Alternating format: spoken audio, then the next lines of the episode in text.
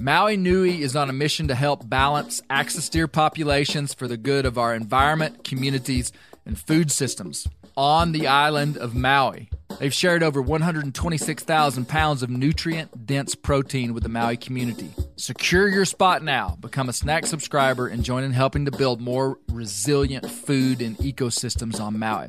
Visit MauiNuiVenison.com. That's M A U I N U I Venison.com and use promo code BEAR for 20% off your first order. You know what my favorite text is? A waypoint in the Onyx Hunt app to a goblin turkey. The list on the Onyx Hunt app features for chasing turkeys is long, but knowing exact public and private boundaries and land ownership details will help you find more places to hunt, whether that's on public or private. I'll be toting the Hunt app through the spring woods in a few states this year, and I recommend you do the same if you want more turkeys on your table. Also, Onyx has a special offer for you. Use code BEARGREASE to receive 20% off your membership at onyxmaps.com slash hunt this spring. Outdoor adventure won't wait for engine problems. Things like hard starts, rough performance, and lost fuel economy are often caused by fuel gum and varnish buildup. Seafoam can help your engine run better and last longer. Simply pour a can in your gas tank. Hunters and anglers rely on Seafoam to keep their engines running the way it should the entire season. Pick up a can of Seafoam today at your local auto parts store or visit seafoamworks.com to learn more.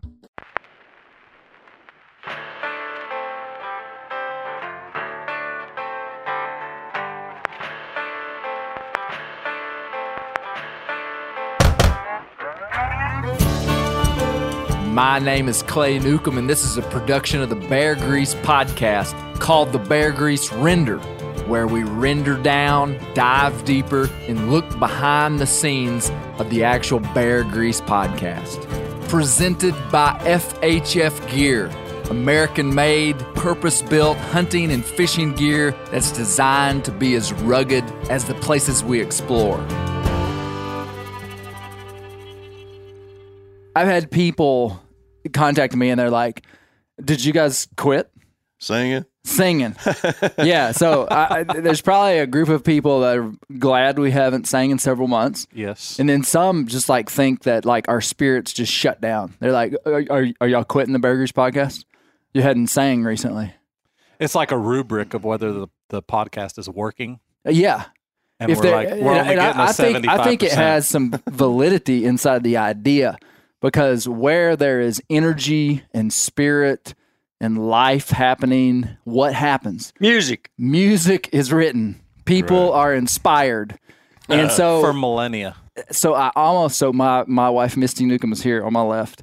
And I almost if she'd gotten here just a little bit earlier, I would have said we're gonna play. Okay. But this I is what I'm gonna little late. guarantee. Next Bear Grease render Keeps coming up. that we're here, okay. we're gonna play. Okay. I had a song request. I can't remember what What's it that? was, but the guy sent me a video, and it was a bunch of otters singing about barbecue. That'll oh, work. Oh man, it's fabulous. That'll I work. love more than a bunch of singing otters. Well, hey, this, this is a this is a fantastic afternoon, and it has been a long time since we've had a Bear Grease render here It's true. at the Meat Eater South World Headquarters here in Arkansas. Meat I got a question. South Is it sanctioned? Is it sanctioned for you to? I mean, like, you call it Meat Eater South. Is that? I mean, has there been Is that a official formal term? Are approval there process I- given? I mean, P- papers filed. Of course, It's been declared. it's been yeah. There's been a declaration, so it- it's been a while since we've all been here, and we always have these with the with the kind of the standard crew in my office. I wish I could show everybody my office. This is like It's great. It's this- a great place to hang out. it is. I, I love I love this office. It's a visual smorgasbord. I like to pilfer. It reminded me of Will Primo's office. yeah, man. Hey, I tell you what, Will Primos had an incredible office. It's hard to describe. He's got, I believe it's walnut wood lined walls. Real, it's kind of dark and Kind of just looks kind like of a feels. boardroom. Yeah. Yeah, kind of I was going to say, I saw pictures on, on Oh, he had a he had a huge beautiful. original painting of a spring turkey scene with lights on it, just like super classy. Yeah. And then he had a bunch of uh, freedom mounts, you know, European mounts of whitetails that you know he killed there. Most of them in Mississippi, and he had his collection of like hand carved decoys. It, it- it was like a museum. You could just walk around. He had a wall that was full of the original prints from the negatives of the photographer who shot still photos. Stay with me Wow. on the Jeremiah Johnson film set. Oh, Oh, wow. wow. Will That's Primos. cool. Will Primos is like Lake Pickle told me, and he told it for truth. He said, "Clay, Will Primos has watched Jeremiah Johnson over five thousand times." and, I, and I said, and I laughed, and I said, "Oh man, that's cool." And I said, "Uh, "How many times do you really think he's watched it?" And he said, "No, I'm I'm being serious. Like he's calculated. He believes he's watched it five thousand I thought I liked it. Wow.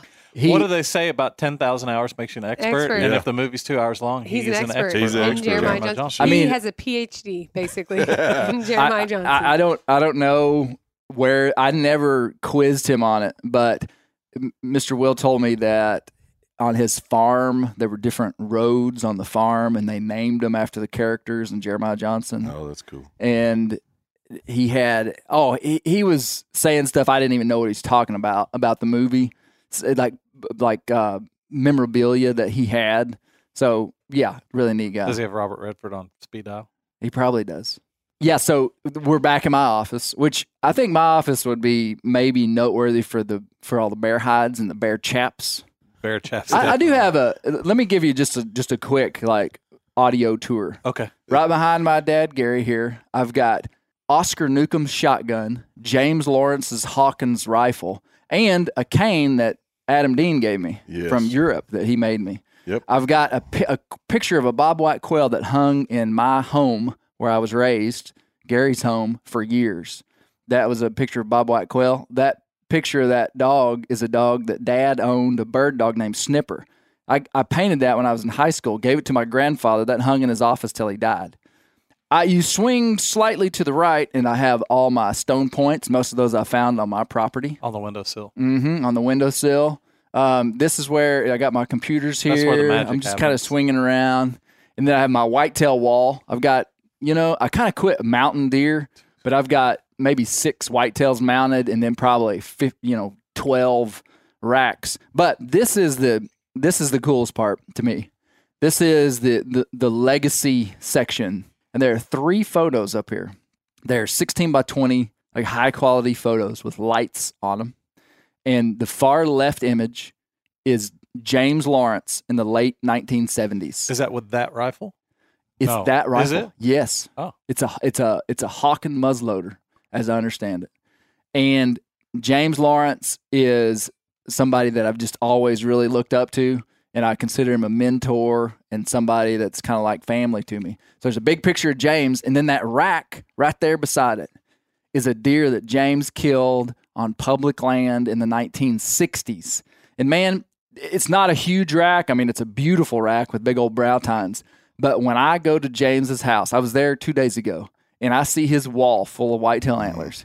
I am mesmerized when I think about the hours and time that he spent hunting to kill those deer back in that time where he did in national forest in Arkansas. So there's James. The middle picture is my father-in-law, Steve Schultz, who has been one of the most influential ever in my life.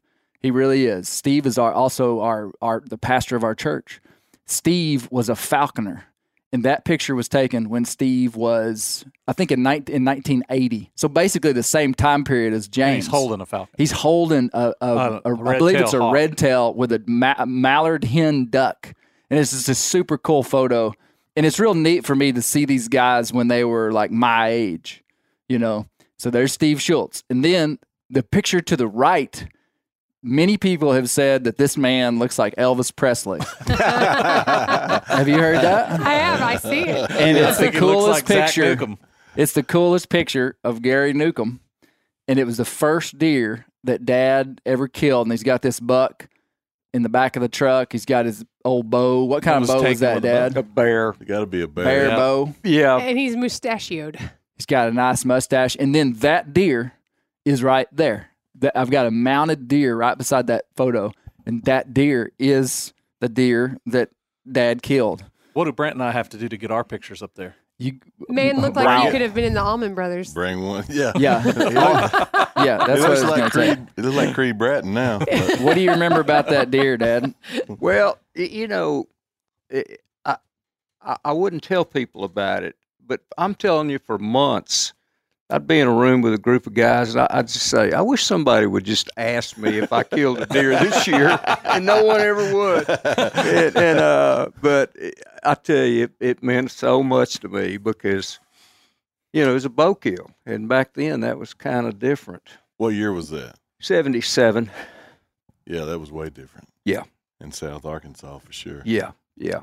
Yeah, there weren't a lot of people killing deer with a bow very consistently. Yeah, you know, and I, I was pretty lucky on that deer. He was trailing a doe, and I was on the ground. Oh, you killed it from the ground. I killed it on the ground, not in the stand. That's even So- better. quite the deer. Yeah, yeah. So that's the tour of the office, and then I've got bear hides hanging from hooks. Uh, An old rock slide. Yeah, some bear, big bear skulls. Yeah, and then I have one big mounted bear in the office, which is it's not the biggest bear I've ever killed, but probably the most valuable bear to me personally I've ever killed. Killed it on uh, national forest, public land, last day of the season. Shot the bear in the head. Snuck up on it while I was asleep. Not a joke. Um, pretty incredible deal.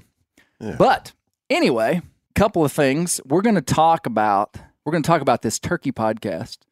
But I also want to give you guys an opportunity to talk about the Clower podcasts. Because Brent was the special guest. Yeah. The pretty boy. I had- yeah, and I still oh, ain't got a pretty, picture up in here. Pretty, Pretty boy, boy Brent. Brent. Yeah. So we're going to talk about we're going to talk about Clower. We're going to talk about turkey hunting. We've covered a lot of ground. Mhm. D- What y'all think of the last render crew? They did okay. B team. Yeah, Yeah. I B give them a plus. B. I give them a B plus Yeah. for, because they recognized all of us on here. They So- got Yes. funny accents. Oh, Josh, Yeah. you're from Michigan. Your people are from Well, Michigan. my people are. Uh, yeah. I've yeah. spent way more time in the South. Hey, I was I was pretty happy that Steve Rinella knew who Clower was, and he didn't just know Uh, who Clower was. yeah, That was he knew surprising. it. Oh, I he was, was, he was passionate about Clower, Yeah.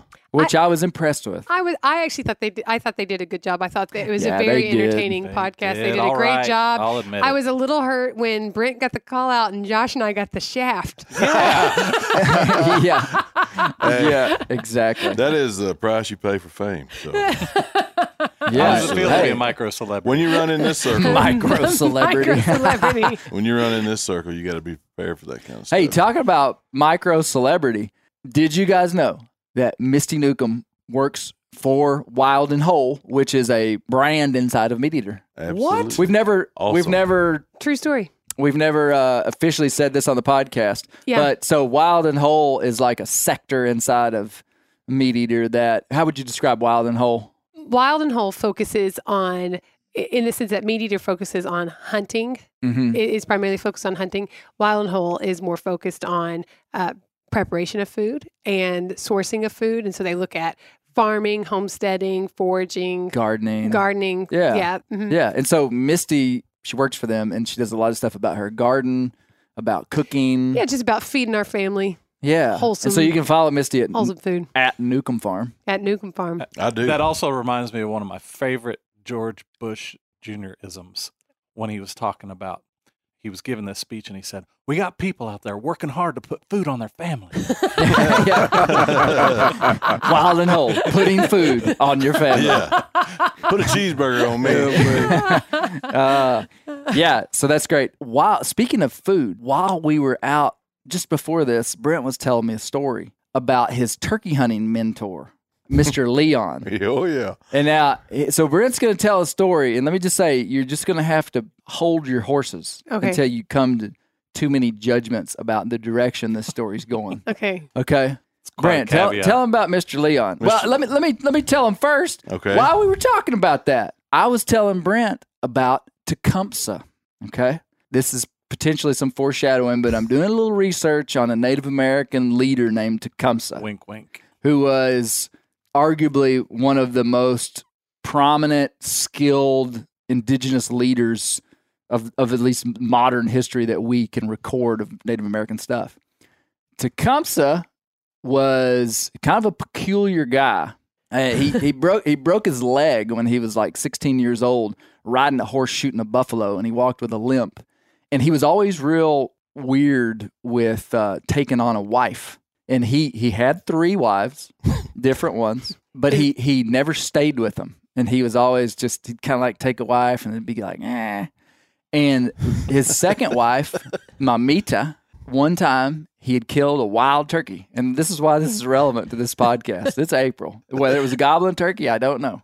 He killed a wild turkey and he took it back to Mamita to take care of and she plucked the turkey, which is interesting that she plucked it. She didn't breast it. And she served it to Tecumseh and the family. This isn't a joke. This is a real story. When when it was served, there were still some pin feathers on the plucked bird. And it embarrassed and made Tecumseh so mad that when dinner was over, he, he got up and he said, You're going to have to leave. he said, We're done. is actual- She- he said, Wow. You've brought shame on me and I cannot tolerate this. And he essentially divorced her. What was And wrong? be- What was wrong with that? with his actions. Clay sent me Let's this. just say that It was- Judy would know better. Clay- Oh, Clay's- yeah, I could actually read it. Go ahead, Misty. Yeah, Clay is reading this book somewhere and he clips that part out, takes a picture of it, and sends it to me. And I read this whole story and I get to the bottom and see that he sent her away for, you know, not proficiently plucking a turkey.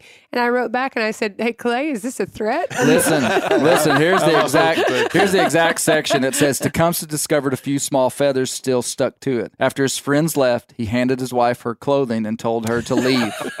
The astonished woman asked Tecumseh why he was banishing her. Because of the turkey feathers, he replied. Her entreaties to stay met with a cold rebuke. No, you must go. I am ashamed of you. We may separate forever. And he drove her out. How dare you? It's crazy. Huh?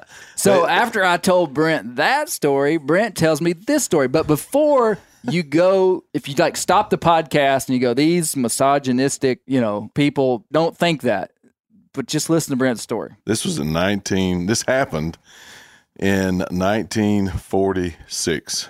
It, it could, it was either 45, late 45 or 46 when Mr. Leon got home from the war. This was the guy Brent worked with. I worked with he was a, he was a turkey hunter, and you know Will said something about calling turkeys with a briar leaf or a green leaf. Mm-hmm. Mr. Leon could do that. He mm. used to he used a green briar leaf. He sounded just like a turkey.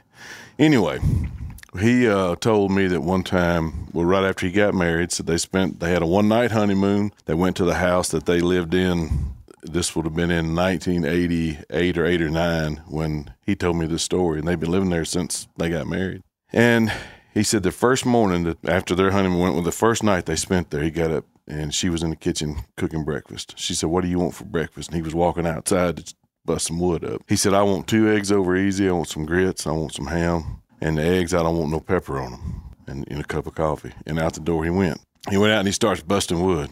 She calls him, "Leon, your your breakfast is ready." He comes back in the house, sits down at the table, pours himself a cup of coffee, and she sets the plate down in front of him, and it's got everything he wanted except it had pepper on the eggs. And he said, he, he said, I thought to myself if I should say something about the about the pepper, but then he said, no, I'm just gonna I'm gonna start this off right. I'm not gonna let her get away with this. And I picked that plate up, I held it at arm's length, and just slowly dumped it out on the floor. Oh, He said she was standing behind him, and he handed her the plate, and he said, I, "My intention was to tell her. I said, don't put any pepper on my eggs." He said, "I think I got to like the first P in pepper when I assumed she turned that plate up edgeways and hit me in the top of the head with it." he said because the the scar when I woke up matched like the edge of a plate. He said it in the morning had gone. It was up midday, and I had laid there, knocked out, unconscious in the floor for so long that the yeller on them eggs had stuck to his face and dried. And he said it sounded like duct tape when he raised his face up off the floor. He said I stumbled around in the house and I looked, and all her clothes were gone. He said we didn't have but one car, and it was there. So, but we did have a phone, but her mom and daddy didn't have one. He said, and they lived in town. He said I assume that's where she went. He said so. I got in the car when I could see and I drove to town. And sure enough, that's where she was at. And her daddy told me, said, she ain't coming right now, but she said she'll be home and when she gets ready. He said a couple of days go by and she comes home and it's right before supper, time to start cooking supper. And she come in, didn't say a word. They cooked supper. They went on like nothing had happened. Went to bed, got up the next morning, same routine played out. He started to go outside to do his chores. And she asked him what he wanted for breakfast, and he told her the exact same thing grits, ham, eggs, no pepper. He said, I went outside, done my chores. She called me back in to eat breakfast. I sat down, poured a cup of coffee. Said she set that plate down in front of me, and he said it looked like a can of pepper poured on top of them two eggs. So I and I had no Mr. Leon was not an easy. I loved him, absolutely loved him. But he was not an easy guy to get along with. So I know this this story where this is going. He's fixing to dump this in the in the in the floor again. And I said, Well, what'd you do? He said, I've been eating pepper on my eggs ever since. oh me. so Uh, the lesson there, I mean, there's lots of lessons in, in that story, but adapt and overcome, I think, would be. hey, and I one of them. like that he told you that story in 1982. No, that would have been like 88 to 89. Okay, and he was still married to this woman. 40 years So, later. Absolutely. You know, apparently they worked They through figured it. it out. oh, maybe yeah, they worked agreed. it out. Yeah. He All worked it out. Tell tell me about the way Leon about his entry and exit routes. He, uh, we worked in the woods. We managed timber for Georgia Pacific, and our office was in Fort Fordyce, Arkansas, at the mill where the mill was at. And we'd go in every morning. We'd get our orders from the forester of which tract uh, to go either mark for cutting or whatever we were doing. We had to leave and go out in the woods to do it. And every time we would come back in, if we went out one direction, he would make us come back another way. We never took the same route back to the office, even if it was the quickest way. And this went on for, I was just a young fella now, and he was, like I said, a World War II vet, so he was older, and he just, he put the orders out there, and I said, yes, sir, and we did them. But this particular day, it was in August, and it was so hot. And we've been out marking timber all day, and we there was no air conditioning in the truck. We got through with work, and he said, "All right, let's go home." We got in the truck and we started home. And I said, "I'm just gonna go straight down the highway like we come up here. It'll be it'll be quicker. Go back home." He said, "No. When you get down here, take a right on such and such road. We're gonna go the back way." I said, "Mr. Leon, I'm hot. I'm tired. I smell. It's hot in this truck. I want to go home." He said, "No, take that road up there." So I took the road. And when I was taking the road, I asked him, I said, We have been doing this every day. Not one time it would come back the same way, even when it would be quicker. Why are we coming back a different way than we went out? And he reached in his pocket, and I'm driving, I'm watching him over there. He never even looked at me. He reached in his pocket and he took out a cool menthol cigarette and he lit it. he took a puff off of it and he's staring out the window. He said, Son, have you ever been ambushed? And I thought, ambushed? Uh, no, sir. He said, Well, I have, and we ain't going back the same way we came out. so that was a habit he got into in the South Pacific fight in World War II. And Mr. Wow. Leon. Man. it, it served him well. We never got ambushed the whole time. ambushed. The whole time Never- with him. Never go back Hard to argue the with. same way you came. The science is good. Yeah. That's pretty incredible. Well, hey, it's uh we're recording this in early April. The Arkansas Youth Turkey Hunt and season is this coming weekend. And so the people I have here are Misty Newcomb to my left, Brent Reeves, Josh Lambridge, Spillmaker. Good to see you, Josh. Good to be here. Gary Newcomb. So we we're 20 minutes in. I'm just not introducing you, but I wanted to. So me and Josh, we have been youth turkey hunting with our kids for. Long time. I mean, last year was the first year that I think you didn't go because you Yeah. kind of had kids that kind of My kids have crested. crested out Yeah. of it. But me and Josh had some pretty incredible years of youth turkey hunting, and I wanted to tell one of my favorite stories.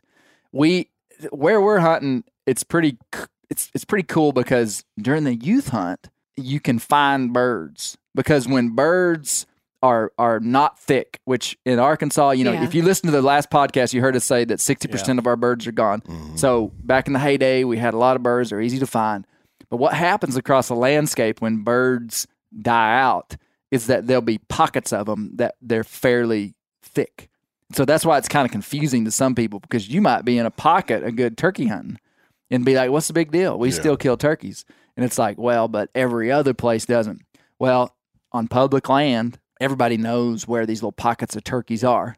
And during the youth season, you can usually slip in They're there, not there. especially if you camp there Yeah. you can go in there. So me and Josh and the kids did that for for years, Years. and had great turkey hunting. I mean, we could just walk out from our camp and Yep. expect to hear a turkey, and killed a few. Mhm. But the best story well, there's two stories. There's actually three. the best one was the kids were, I want to say Willow and Mallory, our oldest daughters, were probably like, Mallory was probably 11, 12, yeah, maybe. 11 or 12, So and- Willow would have been 10. 10. Yeah. And Oh, so we this is a had we had two little girls, and I think David was with us, and Yep. me and Josh. So there's there's five of us, and we we hear turkey gobble. It's like late in the morning, and Riv was also on this one. Rivers. Uh, there's Yep. six, Six, of us. uh-huh. Yeah. Six of us. Yeah. Two Four adults, kids, four- two adults. Yeah. Uh, And well, who had the gun? Willow. It was Willow's year. Nope. No. Mm. David had the gun. David had the gun. There were seven of us. There were, we were all there. We were David, all- Mallory, Willow, River, Clay, Josh. Okay, six of Yeah. us. Yep. Six. Six of us. Anyway, nine o'clock in the morning, late in the morning, I yelp. I hear a turkey gobble. We've got the kids all camoed up on the you know face paint, and Yeah. we're just ready to go. And and And our kids were pretty good at being still and quiet. yeah, we'd trained them Yeah. pretty good.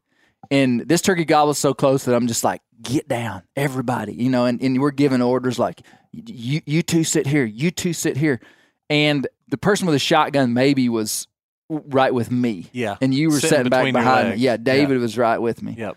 Well, man, directly here comes two big long-beard gobblers. I see them from 60, 70 yards, and they're kind of walking up to our left. And I've got Mallory and Willow at a tree, like arm's reach from me. David, the gunman, in between my legs right here. These birds are coming up like this. And we had told the kids, you know, of, over the campfire all Yeah. these years, we'd say stuff that dad used to tell me, which turns out was probably a lie. He would say, These turkeys can see the whites of your eyes. I mean, a, a dad that when he's trying to inform his kid about turkey hunting, you're trying to scare them into Yes. being still. Yeah. Yeah. And, you know, these turkeys can see the whites of your eyes. We told the girls that and, and David. Well, these turkeys come in and they they gobble out in front of us and they they don't they never strutted, but they were just beautiful coming up the ridge. The turkeys come in and David was just a little kid and, and I couldn't get him on the turkeys. And they stayed out at maybe 30 yards. Uh, And they were kind of in a weird, at a weird angle too, if I remember right. It just it was just one of those deals. I just couldn't get him on him, but the birds were really in range and close, and and they milled and they circled, around. they circled back around the tree. Almost, I remember it was. I mean, they weren't 10, 15 feet, but the way they were at, we couldn't get a shot on them. yeah, and so the bird finally goes off, and I mean he's gobbled, and we've seen him, and the kids are just like, "Oh, that was great." Right. And so we, after they leave, we're all standing up, and I say, "Man, wasn't that beautiful?" I mean, I'm trying to interpret for them. This is like a magnificent thing that's just happened. We didn't get him, but that's okay. And Mallory, Josh's oldest daughter, goes, "Oh man!" And I said, "Mallory, what did you think? Did you see those turkeys?" And she said, "No, I never saw them." and uh, and she said, "You told me to keep my eyes closed." and when she heard those turkeys coming, she shut her eyes tight, man, and she never What a opened them. sacrifice for the shooter. Oh, bless her heart. She she never didn't want the opened her whites of her eyes. eyes to scare off the. One thing you can't say about Mammy, she is straight like an arrow. Oh, yeah. She gonna do Black right. or white, no oh, gray Oh, area. it was it was so funny because she was dead serious. I mean, she was like, "I didn't even I didn't even see him." and she's so happy knowing Mallory. She's Yeah. so Oh. happy that oh. and then as the kids got older, the next year, David was again the shooter. We heard birds, but we had a different strategy. Me and David went in Yep. kind of like 50, We 60 sat yards off ahead, and back all the behind. kids sat back. And so we called in a gobbler, and David had a single shot 410 mm-hmm. Break open. break open single Yeah. shot 410 and we caught up a big gobbler and man he comes in to shooting range and i'm just like shoot him Let him have it. Yeah, he's probably 25 yards which is you know Yeah. but he wasn't coming any closer He would not. I mean, he was there for 20 minutes probably. He oh, would Oh, before- not come any closer. well but but when he finally Yeah. came in david gets on him and you know david's probably 10 10 years old Yeah. Boom shoots and that turkey just kind of like jumps up in the air and hits the ground and i start calling mind you, this is a single shot. and i think it's, the hunt's over Sure. But when I call, that turkey just kind of looks at me and starts kind of just doesn't run off. And so I say, David, load up another, load up another shell. And so I'm, you know, trying to break this gun over, and David's scrambling for a bullet, and he puts another bullet in, and I say, shoot him again. And so he pulls up that 410, boom, shoots. The turkey kind of jumps up, and I work, work, work, work, work. How many times did he shoot? Four times. That he Four shot at the turkey. times. Up, I mean, a long beard gobbler. and that four 410 times. just didn't have enough to and, reach and out so there. And, all the other kids, Josh and the little girls, are all back there, and they hear him shoot, and they're like, "Yes, David got one." And then and then we're boom, they hear him shoot again, and they go, "Oh, I wonder if he got it." And then boom, they hear him shoot again. He's like, stacking he them up must have- like cordwood." He must have killed two. and then the fourth time, you you guys had to have been like, something is Yeah. awry. They having a shootout. is the, The turkey, shooting turkey back? shooting back. And oh man, we walked up. I remember David and I walked back to him, you know, and we're just like, Heads hung bro, low. we're just like, man, we yeah, exactly. Anybody got an extra box of shells? He's still waiting for us out there. Oh, and he shot at another turkey that same day. Yep. Do you remember that? Good night, nurse. He he, we were in him thick, man. I'm beginning to think that hunting might not be David's game. No, You know, when he was 16, he killed a big. when he was gobbler. 16, some of the most beautiful pictures that I have. When, remember when we had turkey camp? We had a backcountry turkey camp where we went back in, took a mule, mule. Yeah. and took all the boys and David. And man, we walked up on top of the mountain, That was- daylight, that was opening such a day, fun hunt. wind howling. Yep. Yeah. Hadn't been in there to scout, just kind of thought there might be one in there. And I mean, no more than sat down and called up two big gobblers. And so, you know, the Mm-hmm. That was youth hunt's the way to go. Yeah, pretty cool. Yeah. Why didn't you take me youth hunting? I didn't like you. no, it's funny. Back in the day, like uh I don't know, we just didn't have maybe we didn't have youth You know, you didn't season. show any interest in turkey hunting. I mean, a lot of stuff I did, you know, you're like going, I'm too cool for that. But the whole time you were absorbing all these little stories I was telling, and as you got a little older, you know, you were going like, "Yeah, man, this, I want to do some of this stuff." Yeah. Do you Yeah. remember that year when when you first took me hunting down Polk County, and we went out hunting? We found a. You know what? When when I was listening to this podcast, do you remember us finding that nest Yes. with eggs in it? Mm-hmm. And then we proceeded to get lost for hours and hours Yes. and walking miles Yes. and miles This back. is Oh, I before remember that, yeah. smartphones and Yeah, yeah, we camped out there. Oh, yeah. yeah, yeah, that was pretty fun. You know, I've seen a nest just right out in the middle of the woods. I'm sure Mhm. everybody that's probably turkey hunting a lot has run into that, but Yeah. I'd only encountered it one time. I mean, I'm just thinking, I think I would have put it over around some brush or something. Oh, it was just like not. Yeah, just on the side of a hill, and right there. I mean, you could see How it. many turkey nests do you think you found? One, Just one? one. I mean, I, I've seen where I, I just knew there was a nest because I could tell the way the hen was acting, and I'd go in and I never could find it. It's like Yeah. they kind of hide them. Yeah. This this bird was I think I think some some statistical group of hen turkeys will do that. I mean, they might just put it right out in the open, and then some others are real clever with the way they hide them. You know, but uh, I think I've found two turkey nests. How many turkey nests have you found, Brent? Well, I worked in the woods, so I was in the woods every day. I've a bunch, A bunch. bunch, yeah, Yeah. yeah, a bunch of them. what'd you find? Kind of in the brush or out in the open or what? It would be mainly in like woodlots. You know, you'd get a, a group of uh, or a stand of timber or in the edge of a edge of a like a pasture. I mean, it wouldn't really be hidden. I mean, a lot of the a lot of them I would find only because I got so close to the hen. She w- jumped when up. she jumped up and flew, or I if she'd have stayed sit, I'd have probably never seen it. Now, what doesn't make any sense to me from a biological perspective is why those eggs are so bright. I W- don't know. would it not make sense for those things to be just Brown. brown camouflage? I don't know. Maybe it's something for the for the turkeys to identify to find them back. You know, I, I don't know, but I've thought about that too. Yeah. You know, like different colors of eggs. Like you know, some chickens lay brown eggs, and Man, if Birds have if blue I eggs and- if I were president of the Yeah. turkeys, yeah, I'd suggest that we need different color eggs. I think that First prime light. minister. maybe that would be a way that we could help the turkey More of parliamentarian system. We could uh we could have different colored turkey eggs. Misty, have you ever seen turkey eggs? I have not.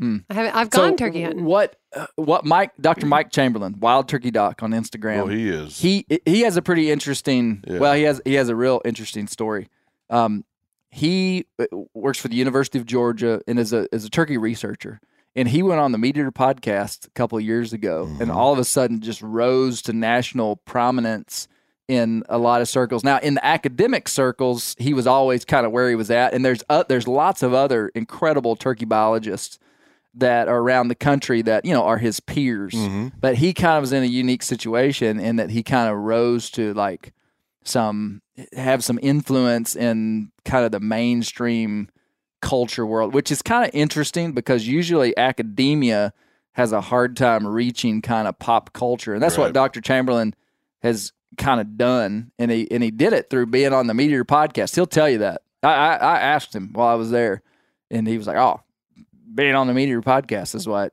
you know got us this. And but he is a very articulate passionate very knowledgeable neat guy and he's the one that introduced to to many of us. I, you know lots of people would have known this but i knew a fair bit about turkeys and i would not have known the details of the predation stories on these turkeys but i mean turkeys are just designed to die Yeah, to fail. they are born to die yep. That's and a good way to the, put it. the the to hear him talk about the he tells a story of this great horned owl and I, I didn't go into all the detail but he he had he did a research project on where he had collars on a whole bunch of small game animals in a certain woodlot he i believe he did this while he was in college so he had like possums collared a pair of raccoons collared he had uh, Is that like a banded mallard? If you he had uh, collared, some collared- kind of birds possum. that he was measuring, and he was trying to measure how these animals interacted in this kind of wild space. Uh-huh. And he said that a male and female great horned owl moved into that area, and, and so they would get a dead signal when one of their animals died. You know, if it didn't move for four hours or something, Right. it would send a signal. And he said that a male and female great horned owl killed every single one of his research animals. Really? You're kidding. I'm not kidding. Killed them all dead.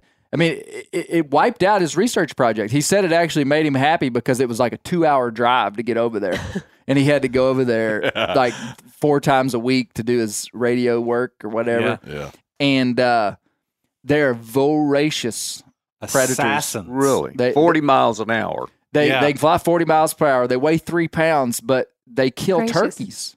Yeah. They I- kill Yeah. gobbling Yeah. turkeys. I mean, you come in at 40 miles an hour. Just bam. yeah. Hit them. I had a And- buddy had a had a uh, a coon squaller snatched out of his hand one time. Really? No way. Yeah, by a hoot. Are you serious? Yep, and he got it was on a leather. It actually wasn't a, a coon squaller; it was a predator call. Mm. And he and my brother were standing on the end of on at the front of the truck, and they were trying to to pred- get a coyote to run up in. It's right at dusk, trying to call a coyote up into the road where they could shoot it. And so he was sitting out there blowing that predator call, blowing, blowing, blowing. Old Johnny Stewart call. He said, and the next thing he knew, he's my brother was at the back of the truck watching that way, and said he could hear flopping and and Joe Tyree sitting up there cussing and having a fit and scared and hollering. He looked and he said, and it was an owl trying to drag him and that pressure call out in the ditch. Holy cow. Yeah, he had big old cuts on his hand from them talons. Wow. Oh, so it goodness. heard So it come it come it right to heard that something in distress and thought that it was a dying rabbit. I guess so. Wow. Wow, Wow. that's crazy. I believe it. I believe it. Voracious predators, man. They uh and these turkeys are just born to die.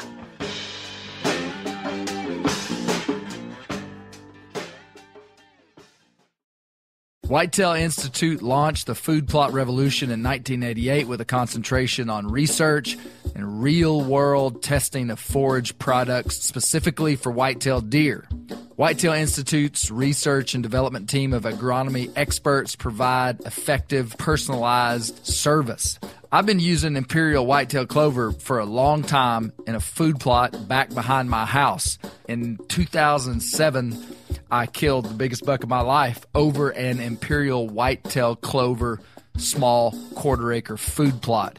Imperial whitetail clover is the only clover scientifically developed through years of selective breeding. Clover Extreme genetic stability provides extreme cold tolerance, disease, and drought tolerance. It really does. Clover is coated with Whitetail Institute's Rain Bond, a polymer coating added for enhanced seedling survivability.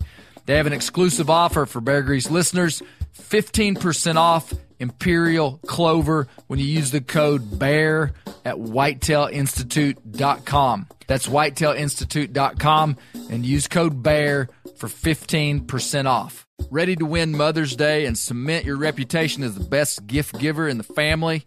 Give the moms in your life an Aura digital picture frame preloaded with decades of family photos. She'll love looking back on these memories and seeing what you're up to today. Even better, with unlimited storage and an easy to use app, you can keep updating mom's frame with new photos, so it's the gift that keeps on giving. And this is not a joke. Juju Newcomb has an Aura frame, and we share photos, and they're incredible. Also, my mother in law has one. We have them. They truly are really good, really high quality. The Aura frame is easy to set up. It takes just two minutes to set up a frame using the Aura app. It also adjusts the display depending on light levels in the room to maintain the true color of your photos. For real, the digital screen is amazing. Right now, Aura has a great deal for Mother's Day. Listeners can save on the perfect gift by visiting auraframes.com to get $30 off plus free shipping on their best selling frame when you use code BEAR, B E A R, BEAR. That's auraframes.com. Use code BEAR at checkout to save. Terms and conditions apply. Sport Dog is the most recognized brand in the hunting dog training industry. Born in 2003 in Knoxville, Tennessee, Sport Dog was forged by a passionate group of hunters and dog trainers who intimately understood the challenges of the field and the special connection between hunters and their dogs. The people at Sport Dog know that having a well trained hunting dog is more than just having a reliable partner, it's a commitment to their safety and unlocking their full potential. The Sport Dog promise to customers is simple gear the way you design it. Every product Sport Dog builds is meticulously designed and rigorously tested in the field, ensuring it withstands the toughest conditions you and your dog may encounter. Trust Sport Dog, where innovation meets passion, to elevate your hunting experience and strengthen the bond with your local companion. Using tracking equipment on my squirrel and coon dogs is extremely important to me to track my squirrel dogs and my one old coon dog that's not very good. Get 20% off your first purchase using the code Bear Grease. Go to www.sportdog.com slash bear grease to learn more. what was so interesting to me about the whole story of this podcast because I, I I interviewed you know Mr. Will Primos who's just a legend and I, I can't say enough cool things about being around Will.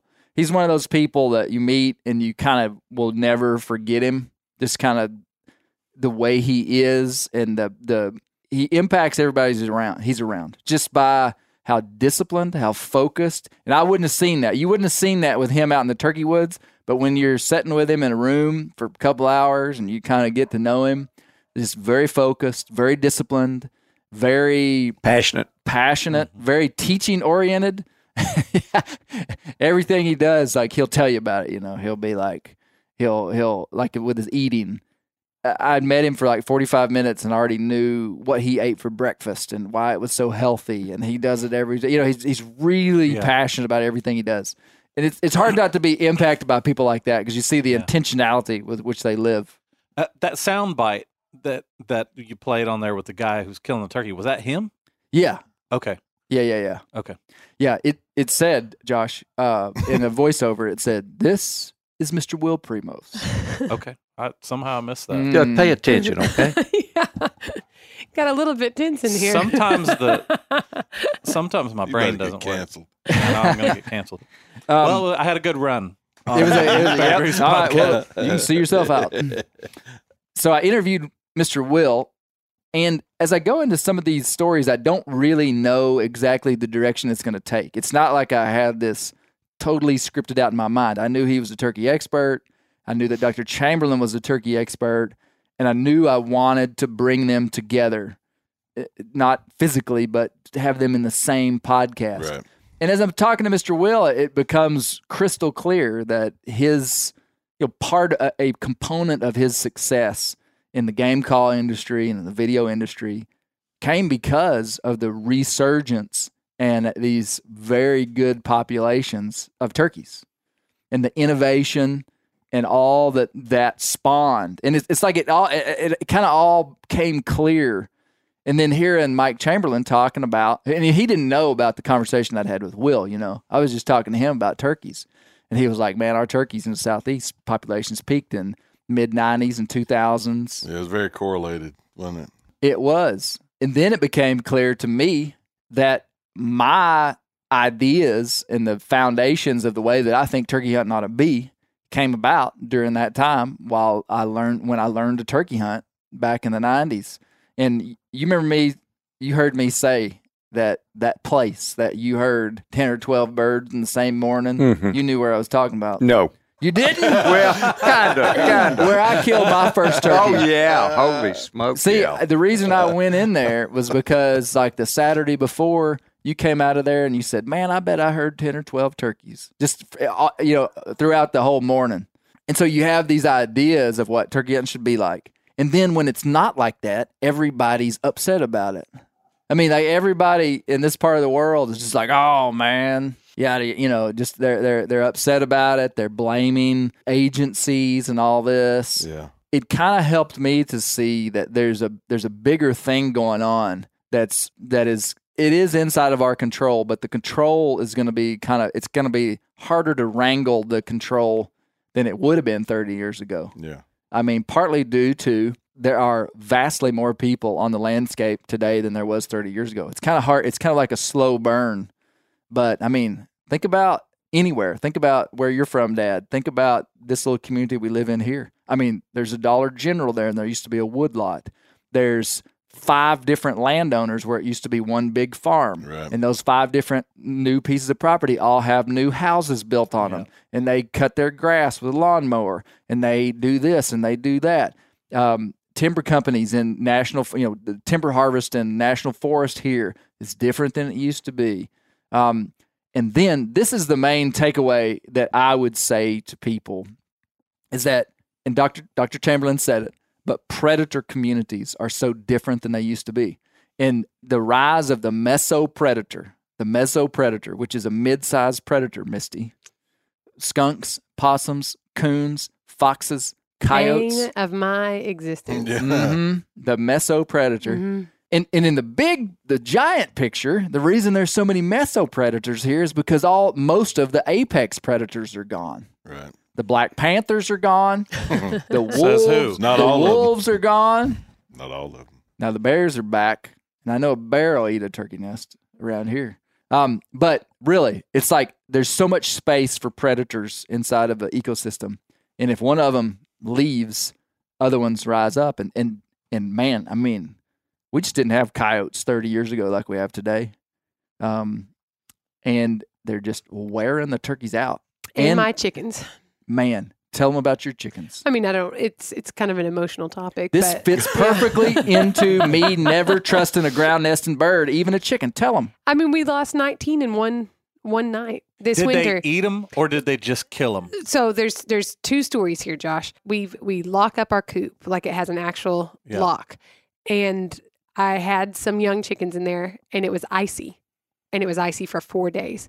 And I put some grain in there. I usually just let them, you know, roam around. Right. But because I knew the predators were out, because whenever you get really low temperatures like that and Right. ice for days, they come out. And so I put the grain in the coop, and then I put a wood box in front of the door so that if we won't say who, but Izzy the mule decided she Hmm. wanted that grain and went over Izzy and un- can unlock the chicken coop.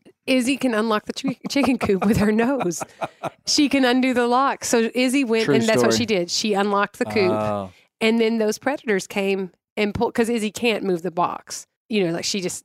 Why did they move the box? I think it was one of the predators. No, You think Izzy moved the box? coyotes. They they lack opposable thumbs. I don't think they well, can move I don't the think box. that. I think Izzy with their got 'em? body, you can see it scraped. My coop was scraped around the edges. Point being, Point being, something. we We, We lost, lost. 19 chickens. in one night. Most of their whole bodies were gone.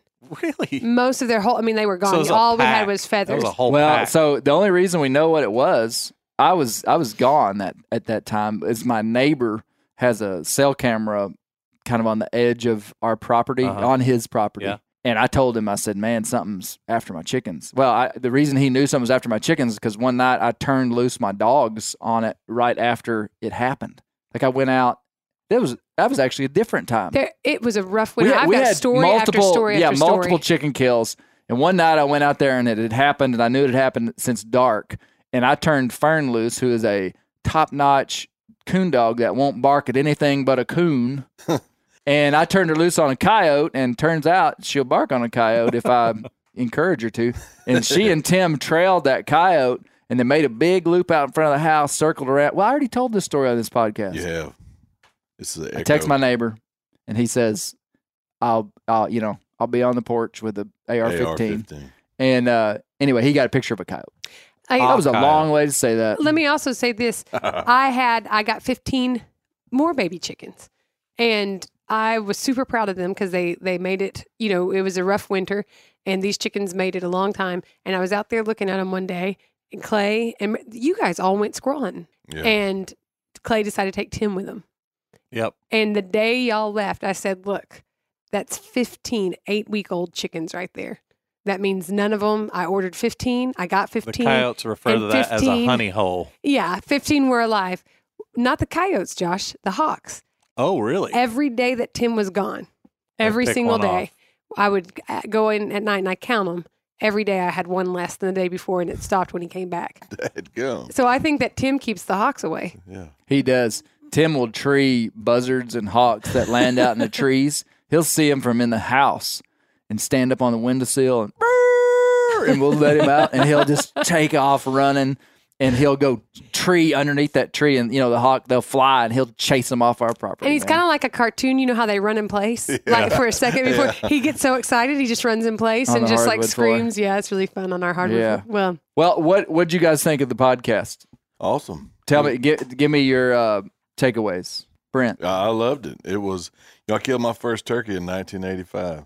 Mm. That would have been when, you know, Will was talking about when he started, when it started going up. I saw those that video. The the late fees I paid to the video store on on his tapes would fill up a car with gas at today's prices. Primos and the Southern Boys I'm or whatever. I saw them all, and he uh, they sold his calls in a little uh, store there. Savage uh, Carl's One Stop. Mr. Carl Savage had a had a bait shop and a sporting goods store there in in Warren, and they his calls were in there when when they were going out. Those tapes, you know, were in there. The cassette tapes, Mm. and it was uh you know it was a big deal to watch that and. Um, I started turkey hunting when turkeys started, and it got better and better every year. yeah, I saw what Dr. Chamberlain was talking about in the growth in the turkeys. I'm sure I'm sure Gary did too. And it when when it started falling off, it was you know it was pretty quick. yeah. And Will said something about about the older he gets and and sacrificing and backing up on killing turkeys now, so kids in the future can. I got a three year old grandson. I would hate to him miss out on what Will talked about and the recording that you played. I would hate for him not to have the opportunity to, Yeah. to Mhm. experience that Yeah. and what you talked about David seeing and Yeah. on y'all's trip. So Yeah. man, if it's uh it's gonna hurt right now to back up off of that, but how You know, how good is it? as we say that, as and as I said that on the podcast about sacrifice, and that's kind of kind of what I ended with. You know, I, I wanted to functionalize that because I mean, like, what does it mean for me to sacrifice for turkey hunting? I mean, it, it's kind of a it kind of a abstract statement that sounds good to say, but I, I tried to say it's going to mean something different for everybody. It may mean burning and managing just a small acreage that you have. And Dr. Chamberlain, I just wasn't able to include it on the podcast because it just was it just didn't fit right. But he, t- I asked him, I said, "What do we need to do?" And you know, part of his answer was just everybody needs to do what they can. Mm-hmm. You know, and if you have turkeys, make your habitat as good as possible. Even if it's just one or two things that you do to your property that helps it, that's going to be meaningful. It could be as simple as not shooting a Jake turkey when you can, when it's legal. You know, may, maybe you back it off, and and and there's there's lots of guys that won't shoot jakes, but there's lots of guys that will, Mhm. and uh, and, and there's nothing wrong with it if it's legal. I mean, but maybe that's a choice that we would make, and then I've gotten to the age where I can see that we're now talking to a generation of Yeah. kids that is one day going to be the leaders, conservation leaders and stuff, and Yeah. you know, maybe there's maybe there's kids that are listening or that are influenced by this time period that will be leaders of conservation groups that have to make wise decisions. But you know, so it's kind of like, what can you do, and do it where you can. And, and then there's there are people that that have big, huge properties, you know, that could really Yeah. make a dent in something with habitat. I think that's the importance of taking kids out hunting. Yeah. Because you know we've got four kids, and some of the one of those girls that you took really loved hunting, and one didn't. Though we've got pictures of Willow with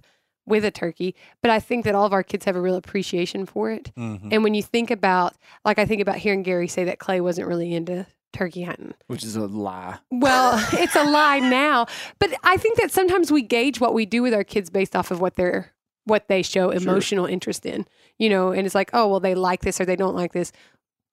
I was going to say kids like go karting, but maybe they don't anymore. Maybe that's like maybe I'm aging myself What there. is it, 1994? they like playing video games or whatever. So those are like easy. So we we put the video game in their hand because that's the thing they like. But sometimes you got to get your kids involved in things they don't necessarily just Yeah.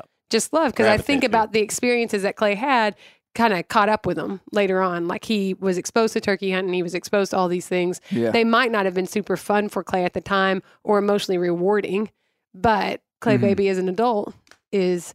he's I a remember turkey- Dad telling us that if you dropped a chain in the back of your truck, you could get one to shock gobble. Yeah, I- I still believe that. Hey, hey, let me just tell the group how Clay got started turkey hunting. I mean, he was a basketball player. He was, you know, just a normal kid running around coon hunting. I'm going, what coon hunting? And uh, uh, you know, uh, he just had so many hobbies and so many activities. And I'm out turkey hunting. And of course, he was hearing these stories, you know, but he would never act like he was too interested it, it, it was just being a cool guy. And so he was really one of the better basketball players in Mena. But when he got in high school, one of Zach Newcomb's very best friends just whipped Clay's fanny every day. Even my buddies would say Clay Newcomb's going to be the best point guard come through Mena in a long time. Well, Clay kind of believed that. He got in high school, and the fastest guy I believe I've ever seen would just pick his pocket intentionally because I think he heard all this stuff. Here, you know, Clay Newcomb's going to come in. He's going to take over this team. Man, this guy whooped him every day. Clay came home one day and he goes, Dad, I know I'm not going to play college ball, but I'm going to stay with the team and I'm going to go to practices and I'm going to just monkey around. But I want to be the best hunter in Polk County. And I said, if not right then, I said it within a few days, you got to learn how to turkey hunt. And so we went out and it was just blind luck. Of course, I really knew there was turkeys in there, but the first place we stopped, and you probably remember where it was, Mhm. and we got out. You remember if we called or hooted? I, I, we just out at him, I think. okay, and all of a sudden, just you know, two two gobblers right there. Mm-hmm. And I mean, he was hooked. And within about two weeks, I felt like he was a better hunter than I was. I mean, you know, I mean, he could call, he had a good ear for it, but uh, showed no interest in turkey hunting. I Hmm. mean, he was interested in basketball, being a cool guy at school, having a nice truck, all this stuff. You know, telling me that his truck had a hole in the, or that his truck leaked. Water would come in the bottom of his truck. And then one day I find this disclosed picture. I'm going through some stuff, and he's going through a mud hole. You can't even see the truck. Just maybe a one green It, spot. it did have a hole in the floor. I remember. Water got in there. But anyway, that that's how. So I was got I was 16 when I killed my first turkey, and so we started turkey hunting probably the year before. I mean, now I, I had been with you when I was a kid. I, I mean, I vividly remember going with you, but I wouldn't have taken it serious until. But that's also about the time that we started really feeling like we had a lot of turkeys We had too. a lot of turkeys. You know, mid 90s, and then um, yeah, and then I, I I ended up killing one when I was 16. Then we had a we had a little pocket of turkeys that they were just as thick as thieves, man. and real good turkey hunters would be you know a mile or two away, or even one guy was three or four hundred yards down the road, and I mean they're having a tough time killing them, and we'd go in there. I mean, it it was just like walking in a turkey zoo. Hmm. You know, it's hard to keep a kid interested in something too because, I mean, how many times you've been turkey hunting that you hadn't seen a turkey? Yeah. A bunch, and it's hard to it's hard to introduce somebody to that, especially at a young age. Mhm. That there's not a lot of action. You know, it's not it's not Mhm. happening every time you go out, and it's so it's it's a challenge. Dad, what stood out to you about the podcast? Did you learn anything? You you probably Yeah, wouldn't have been up yeah. too much on turkey biology. Yeah, you know, I thought about that on the way up here. Uh, it- there's not really one thing I enjoyed every bit of it because I could relate to everything he said. Now I learned quite a bit, especially from Dr. Chamberlain. Yeah. You, you know, when he started going through those five things. Yeah. Uh, but uh, you know, Primos was a big deal. But I Mhm. go back, he's talking 83. I go back to 76, 77, and I, I was getting little custom tapes from guys around Polk County that were good hunters, and they'd pass them out. And Yeah. uh, you probably remember me going around the house all the time calling. Oh yeah. And, uh, you know, I, I was one of those guys kind of stupid, but I didn't want someone to take me out and show me how to turkey hunt. I just wanted to learn it on my own. And I went a long time and I'd get them in close. And, you know, I know one day I was bored and I tore my mouth call up, had too many reeds, and I was just, just going, just making noises. You know, it's 10, 11 o'clock in the morning. Hunt was over, I thought. And they got the goblin at that. So, uh, but but uh, I tell you, Will is such a tremendous individual. I mean, I didn't realize that at the time. You had all these little, I don't want to say heroes, but they Yeah. were the leaders of the sport. Yeah. Ben Lee, and you know, you just go on and on. Yeah. And uh, Knight and Hale, uh, but he is such a quality guy. There's so much to learn from him. It's just incredible. Yeah. You know, you just take what was his three passion, focus, Discipline. discipline. I mean, he runs his whole life on that. Yeah. I mean, if Yeah. someone just listened to that podcast and had any desire to be successful at life, that's, I mean, he hit on everything. Mhm. And, you know, he makes it sound like, well, he doesn't necessarily make it sound like it, but a lot of these guys just, you know, I, I got lucky. uh, You know, the time was right. There were a lot of birds. A buddy of mine wanted me to make a call. Well, guess what? He was passionate. He was focused. He was disciplined. yeah. You know, he was going to be successful at It's picking up trash. It Yeah, doesn't matter whatever he what did. he did. Yeah. Yeah. He and you could tell that probably his family had five restaurants. You know, I mean, they're they're they're smart people. They're Yeah. disciplined. They're focused. He could see it. He had a he had mentors in his family. I mean, they didn't wake up and try to be successful. That was in their DNA. It in passion. You know, that's one reason I think these podcasts are pretty successful. Is I mean, there's a lot of passion that goes into them. Yeah. So I, I have really enjoyed that about Will, finding out what a quality guy he is. Yeah. And then Chamberlain, I mean, 25 years of research on turkeys. Holy cow. Mhm. Yeah. And when I drove up here, I saw this hardwood forest and I thought, this kind of just shoots a hole. Uh, not really, follow me through on, I mean, we got all this hardwood. I mean, 40 miles of hardwood. Yeah. Okay, so rule that out. It's not hardwood here. That it's they predators. Huh? Are you saying it's not hardwood yeah, they yeah. I mean, I mean, you know, he, he's saying the hardwood's gone. Well, I'm driving oh, right. and right. I'm looking around, going, "What? You know, there's hardwood yeah, everywhere." yeah, yeah. I see. So, so it's you know here in this area, it's got to be predators. It's got to be disease. It's got to be weather, and Yeah. and so like where we are, we got a lot of clear cuts. We, you know, they've taken they've, They've taken, taken that some tan- hardwood. Yeah, they've taken it away from us. But it looks to me like up here. I mean, yeah, it doesn't make any sense at all why this in incredible turkey woods. Yeah. And, it, and it's got to be it's- predators. terrible. I'd say. Well, it's it's a combination of a bunch of stuff. I could I could nerd out on it, but that you're right. What you said is right, and what what Dr. Chamberlain said, and a part that I couldn't include was that every almost like micro region is different. So the difference between here and 80 miles away where Yeah. you live, Dad, it's really could be vastly different. Even though you the average person would drive between here and there and think it's the same kind of country. But it's but it's actually fairly different. So it's man, these dang ground nesting birds. I'm telling you, if turkeys would just build a nest like a normal bird in a tree, we wouldn't have all these problems. You remember when we went to uh to Folsom? Mm-hmm. We got into Folsom at like ten o'clock at night. so it Folsom, was New dark Mexico. when we went to to do the the podcast. The next morning, we we stayed in this little Airbnb that that uh, that Matt's mother has, and we got up the next morning. We're driving along, and all of a sudden, we look through town, and it was mind, mind you, this is a town of fifty people. Yeah. the The entire town is covered in wild turkeys. Really? I bet we saw at least a hundred. Yeah, Yeah, there's some big, big flocks, man. Yeah. That- that's what's that also is an interesting component of talking about turkeys be in decline because out west, all people see is turkeys increasing. yeah. Really? Yeah, yeah, and so I mean that's a good thing, but they're in places that they've never been before. So the same thing that Happened here. happened here is kind of, and now we've we always had turkeys in the east, but the reintroductions of the 60s, 70s, 80s, and 90s kind of put them into these v- landscapes that essentially had a vacant a vacant spot for turkeys, Yeah. and and so out west they've introduced them, and like the predators haven't caught up to them yet.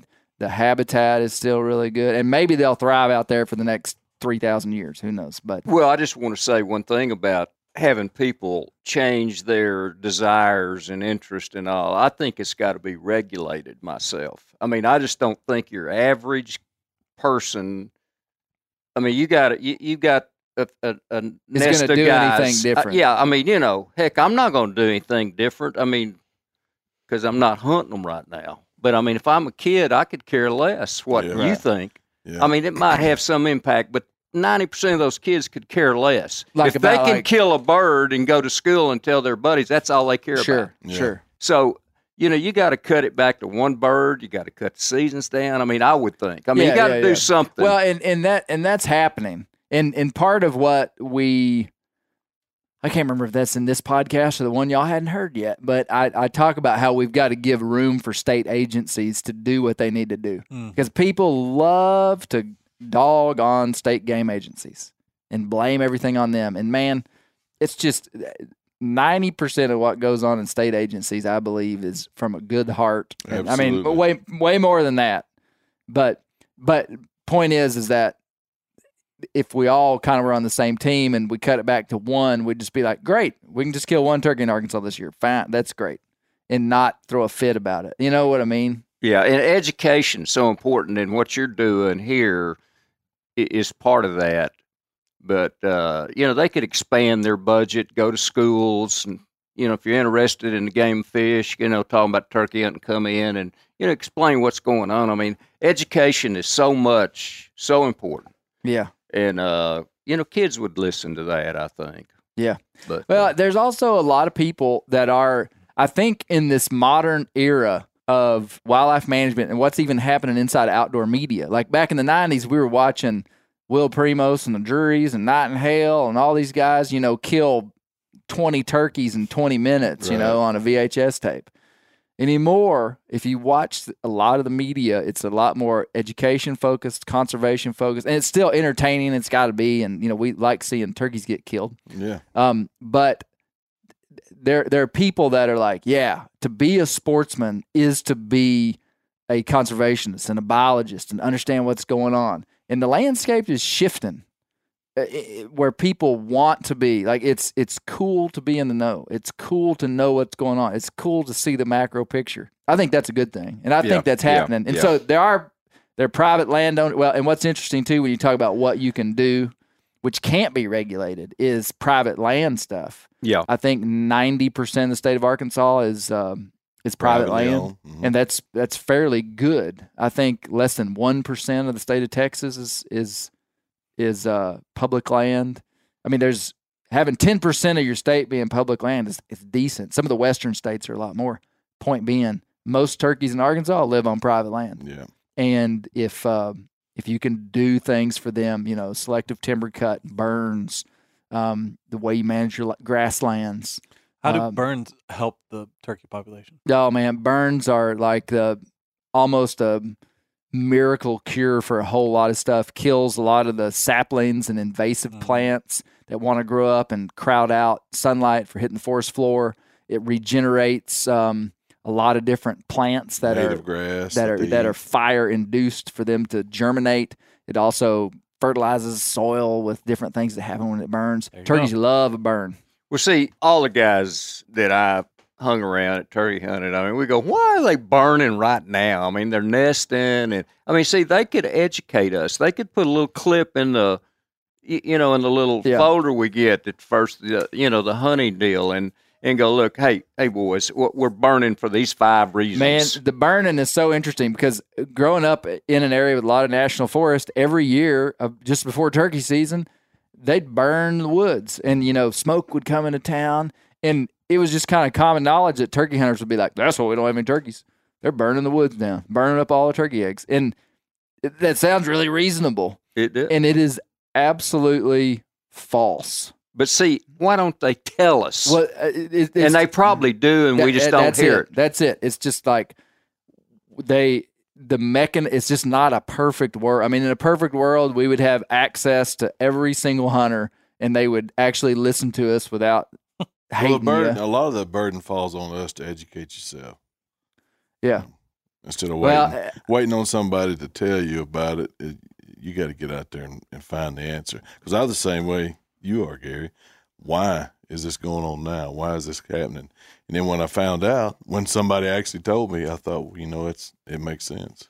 yeah, and uh, a biologist could talk to you about the burns and the timing of them. Mhm. But oh man, the burns dramatically increase poult survival. It's the best thing you could possibly do at that time.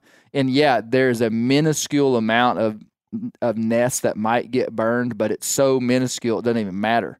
I mean, Huh. it, it's just insignificant, statistically insignificant. And uh, but the positives of a burn are just through the roof, helping these birds. So Almost it's for stuff like every that. animal, really. You know, I mean, Yeah, Bear Grease Render, educating America. that's the new tagline. There you go. It's catchy. Misty Newcomb, any thoughts? Just quick thoughts. How do we do? I thought you did pretty good. I felt like the Turkey podcast was lacking one specific story Mm. that I think is the greatest turkey story of all time. Just to be real honest, It- that turkey story isn't a uh, it's more of a visual story. well, I think it's that's not what a makes spring it. turkey story. That's not a spring turkey story. It's not a spring turkey story. Well, it's one of the greatest turkey turkey hunting season stories of all time. It is about fifteen percent of the reason I married you. Do you, you A solid Am I gonna have to tell the is story? uh, is Hey, I want to tell you guys something. The next, I'll give you. I won't foreshadow. I will you've, tell you've already you. told it, hadn't you? I'll, I will shadow you. he didn't tell the story. no, no. The the next bear grease after this one is full.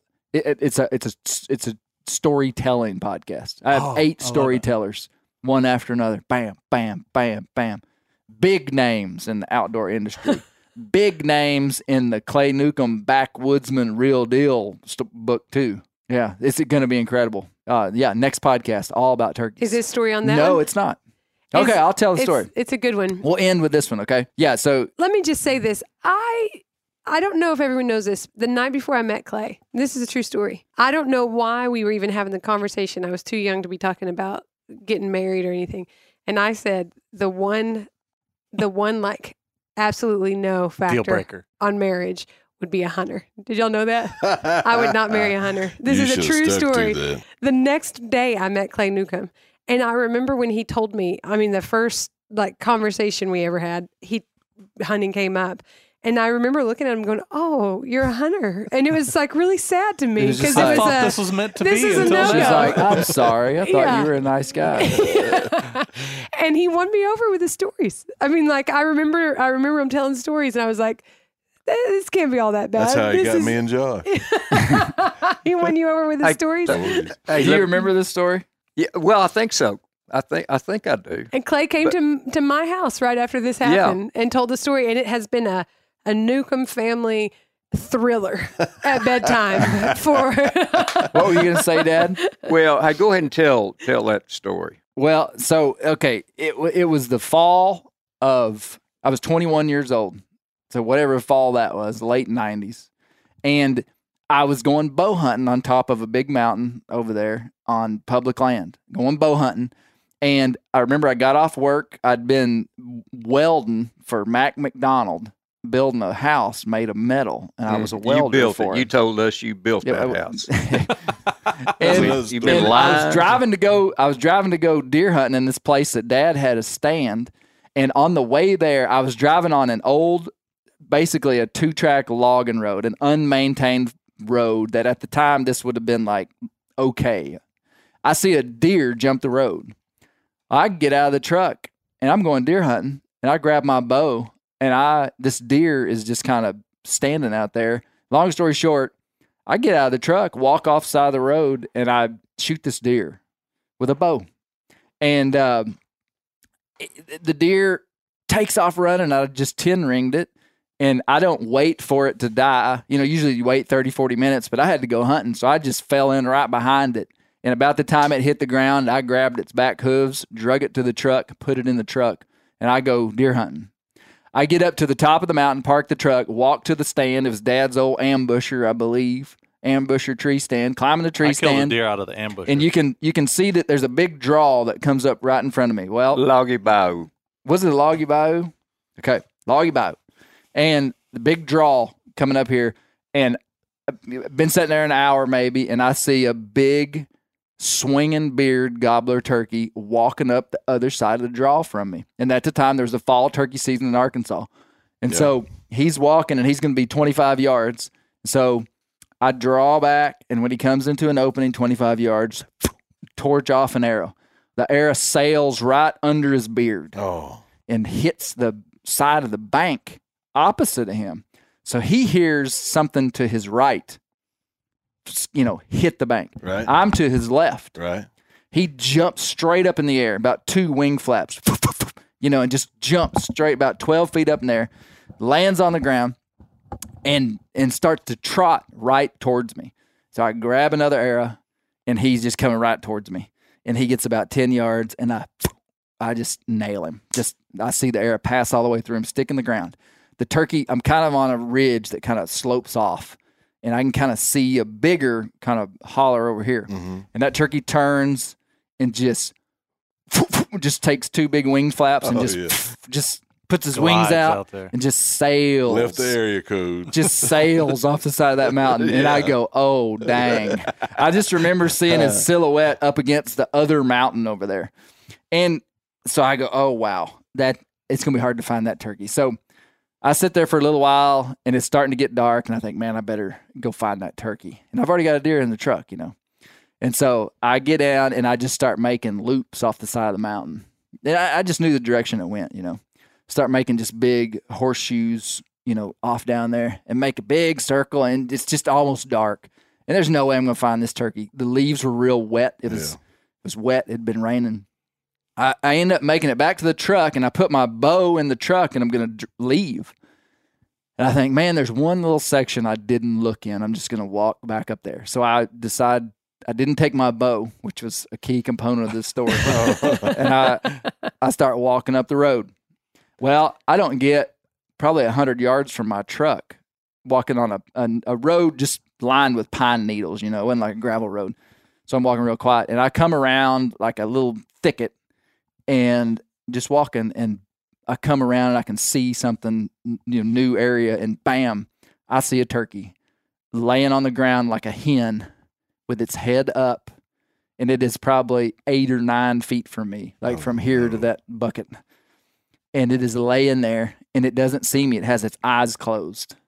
And I just freeze. And I go, What do I do? And I I would knew, like everybody to know he looks like the Heisman Trophy right now, making this pose. and I, I, I knew that that was the turkey I'd shot and that it was laying there. Yeah. And I actually wanted to go back to the truck and get my bow and come back and shoot it again. Well, about the time that I started to do something, the decision was made for me what was going to happen. Yeah. When I saw that turkey's eyes, pop open. Yeah. and I could, I could, I mean, I just saw his eyes pop wide open. He sees me and he jumps up and proceeds to run as fast as a turkey can run down the mountain. Mm, that's Well. I was wearing my big LaCrosse green boots that all the bow hunters wore back Yep. during that time. oh yeah. And man, I had one option, and that was to chase him. And so I just take out after him. And I remember just crashing through briars and brush and limbs. And I'm running as fast as a 21 year old Clay Newcomb can run in the rain with all his hunting gear, chasing this turkey down the hill. And man, he is losing me. I'm running as fast as I can. He's getting further and further away. And I just remember thinking, no, I cannot lose this turkey. And we get to the bottom of the hill. And one day I'm going to go back up there and see how far it is. It probably wasn't that far. It felt like I ran a quarter of a mile. I'm sure. I, I, I'm sure I didn't. If we get to the bottom of the hill and he goes down through it and he starts to pull up the ridge on the other side, well, I fall in just right behind him, except he's now pretty good ways out in front of me.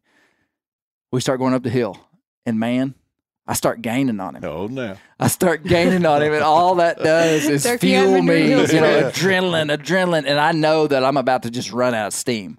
I don't have much left, Yeah. but I'm gaining on him, gaining on him, gaining on him, gaining. On, and I remember thinking, I'm gonna catch that sucker. I mean, that was the words that were formed in my head.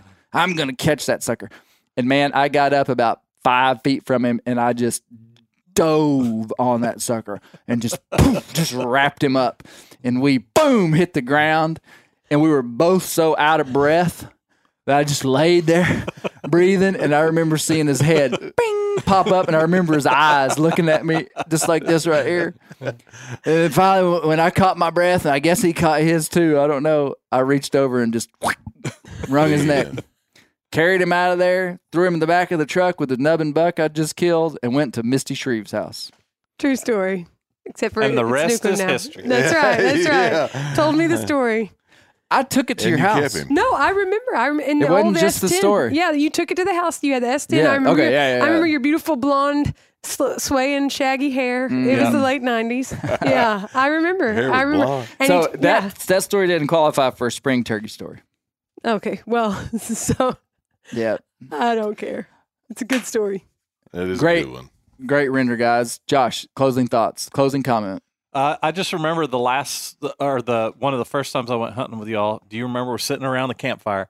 Clay is telling that story. You've probably heard that story twenty times. I, I love it every time though. It's one of my I my think favorite it's the stories. part where he and the turkey Yeah. are looking at each other, breathing real hard. That's the best part but of we're it. sitting around the campfire. You probably remember this, and uh, and uh, these two guys pull up in this in this. Actually, it was a little earlier than the campfire. I think we'd just gotten done uh, hunting for the day. This guy comes walking out and he goes, "Is a doc here?"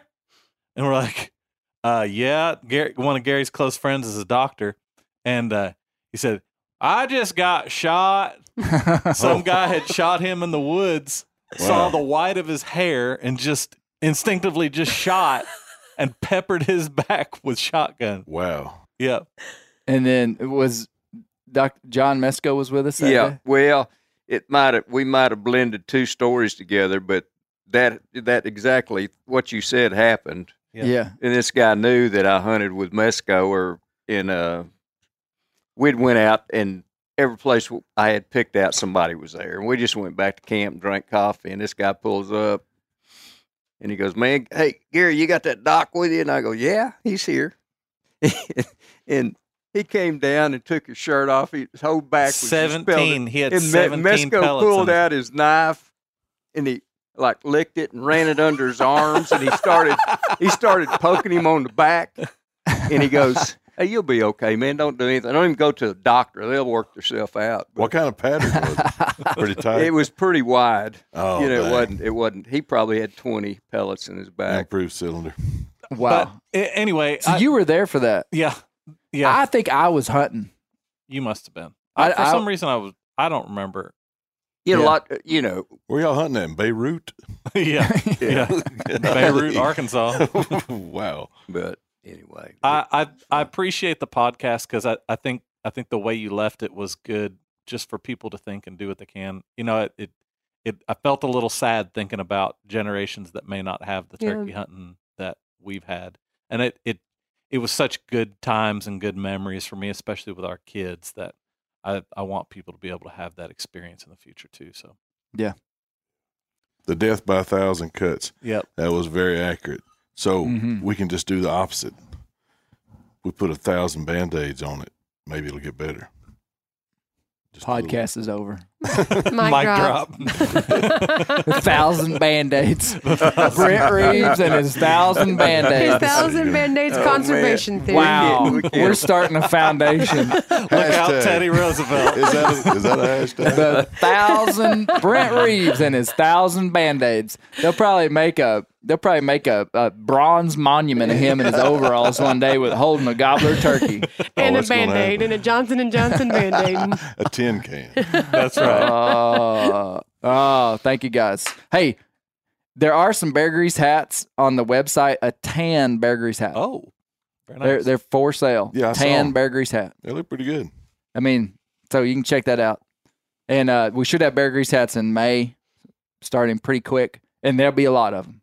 But they'll still probably sell out. So you buy, you should buy them as quick as you can. And um, anyway, thanks guys and gals. Is Is that what it sounds like when this Yeah. ends? Oh.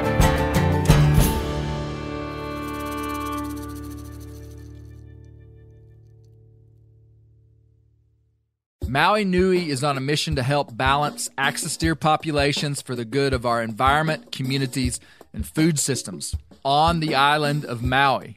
They've shared over 126,000 pounds of nutrient dense protein with the Maui community. Secure your spot now. Become a snack subscriber and join in helping to build more resilient food and ecosystems on Maui. Visit MauiNuiVenison.com. That's M A U I N U I Venison.com and use promo code BEAR for 20% off your first order. This show is sponsored in part by BetterHelp. Around New Year's, we get obsessed with how to change ourselves instead of just expanding on what we've already done right. Maybe you finally organized one part of your space and you want to tackle another. Or maybe you're taking your supplements every morning and now you actually want to eat breakfast.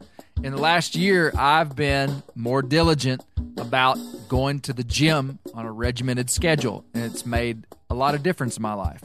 Therapy helps you find your strengths so that you can ditch the extreme resolutions and make changes that really stick. Therapy is helpful for learning positive coping skills and how to set boundaries. It empowers you to be the best version of yourself. It isn't just for those who've experienced major trauma. If you're thinking about starting therapy, give BetterHelp a try. It's entirely online, designed to be convenient, flexible, and suited to your schedule. Just fill out a brief questionnaire to get matched with a licensed therapist and switch therapists at any time for no additional charge. Celebrate the progress you've already made. Visit betterhelp.com slash grease today to get 10% off your first month. That's betterhelp.com slash grease.